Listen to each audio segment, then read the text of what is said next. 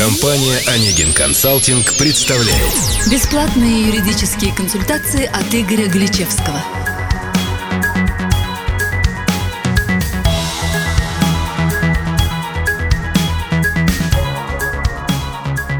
Здравствуйте, уважаемые слушатели! С вами Анна Борисова и Игорь Гличевский, представители юридической компании «Онегин Консалтинг».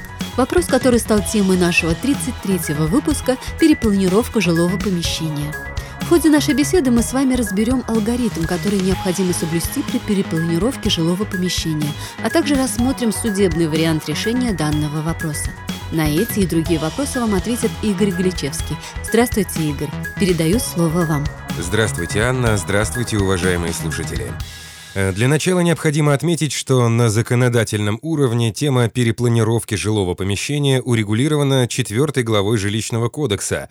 При этом статья 25 Жилищного кодекса выделяет два термина «перепланировка» и «переустройство жилого помещения». Игорь, а в чем тогда разница между переустройством и перепланировкой жилого помещения? Согласно вышеназванной статье, переустройство жилого помещения представляет собой установку, замену или перенос инженерных сетей санитарно-технического, электрического или другого оборудования, требующее внесения изменения в технический паспорт жилого помещения – в свою очередь, перепланировка — это уже изменение конфигурации помещения, также требующее внесения изменения в технический паспорт.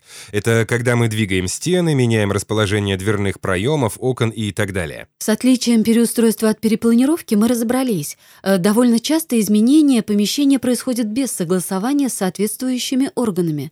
Как законодательство смотрит на это? Согласно части 1 статьи 29 Жилищного кодекса, это называется самовольная перепланировка или самовольное переустройство жилого помещения, и отношение законодателя к этому вопросу весьма негативное. Игорь, давайте дальше поговорим сугубо о перепланировке. Вопроса переустройства касаться уже не будем.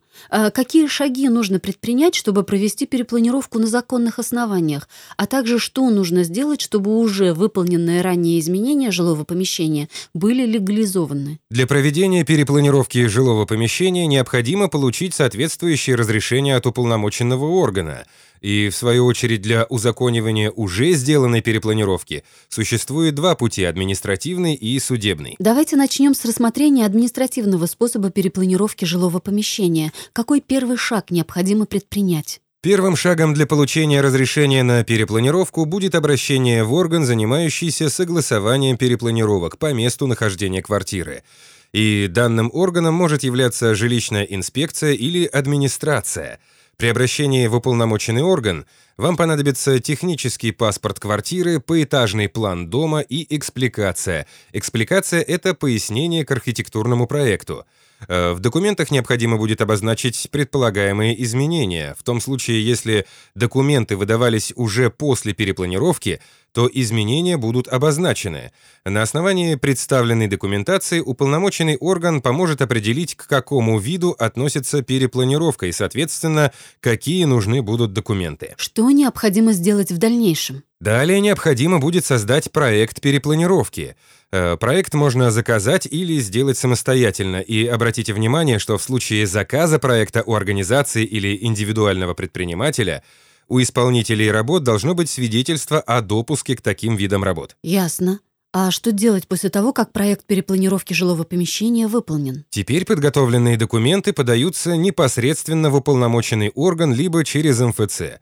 Э, согласно части 2 статьи 26 Жилищного кодекса, перечень необходимых документов э, выглядит следующим образом. Во-первых, заявление о перепланировке. Во-вторых, правоустанавливающие документы на квартиру, подлинники или нотариально заверенные копии.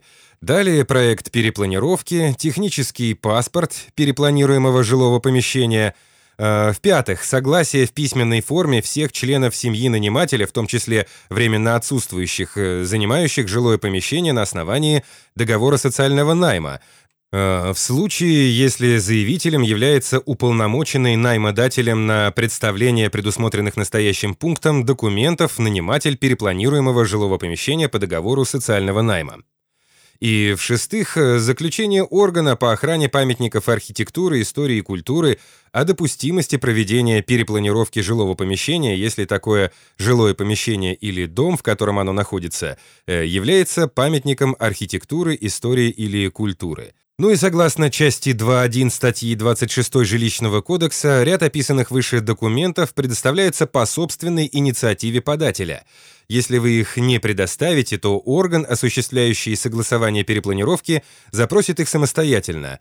А далее, согласно части 3 этой же статьи, орган, принявший документы, обязан вам выдать расписку на полученные от вас документы. С процедурой подачи документов все понятно, Игорь. А что происходит дальше? А дальше, после направления вами перечня необходимых документов для перепланировки, Согласно четвертой части 26 статьи Жилищного кодекса, у уполномоченного органа есть 45 дней для рассмотрения вашего заявления. В течение этого срока будет принято решение о согласовании перепланировки или об отказе в его согласовании.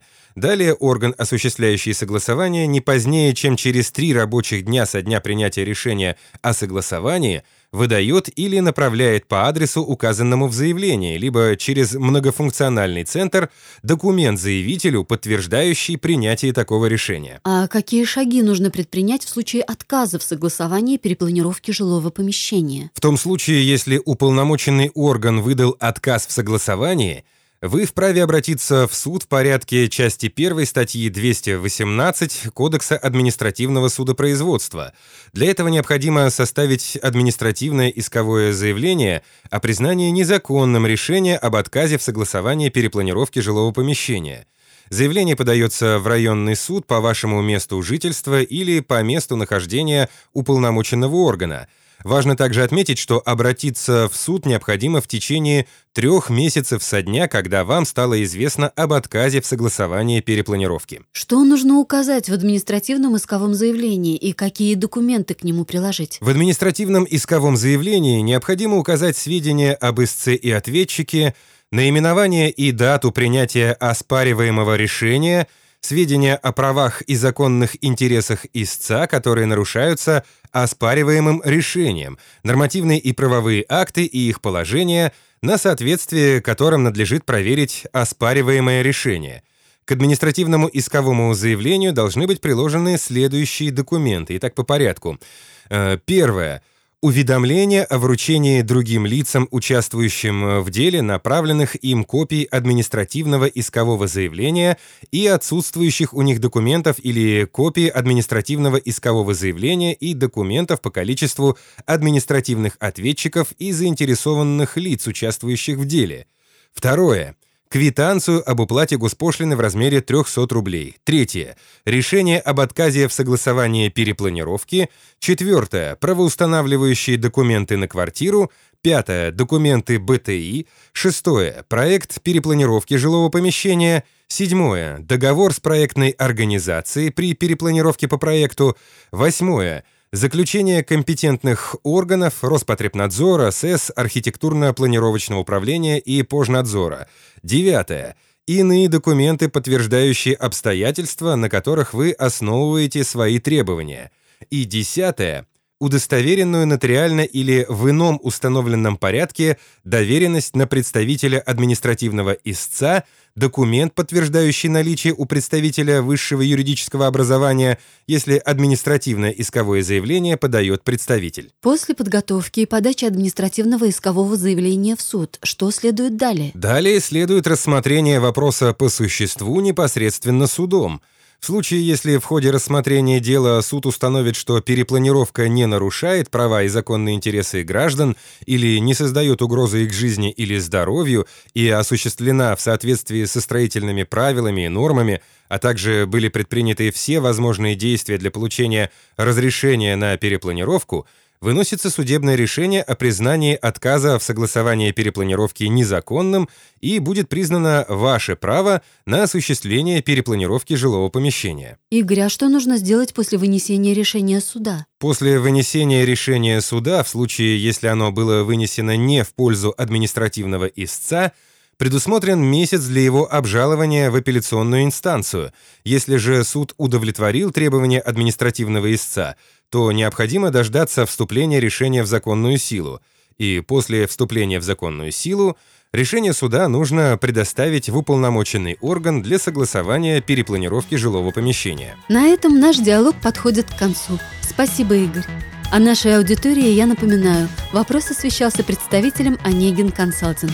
Вопросы юридической направленности вы можете бесплатно задавать на сайте компании или на странице официальной группы «Онегин Консалтинг» ВКонтакте.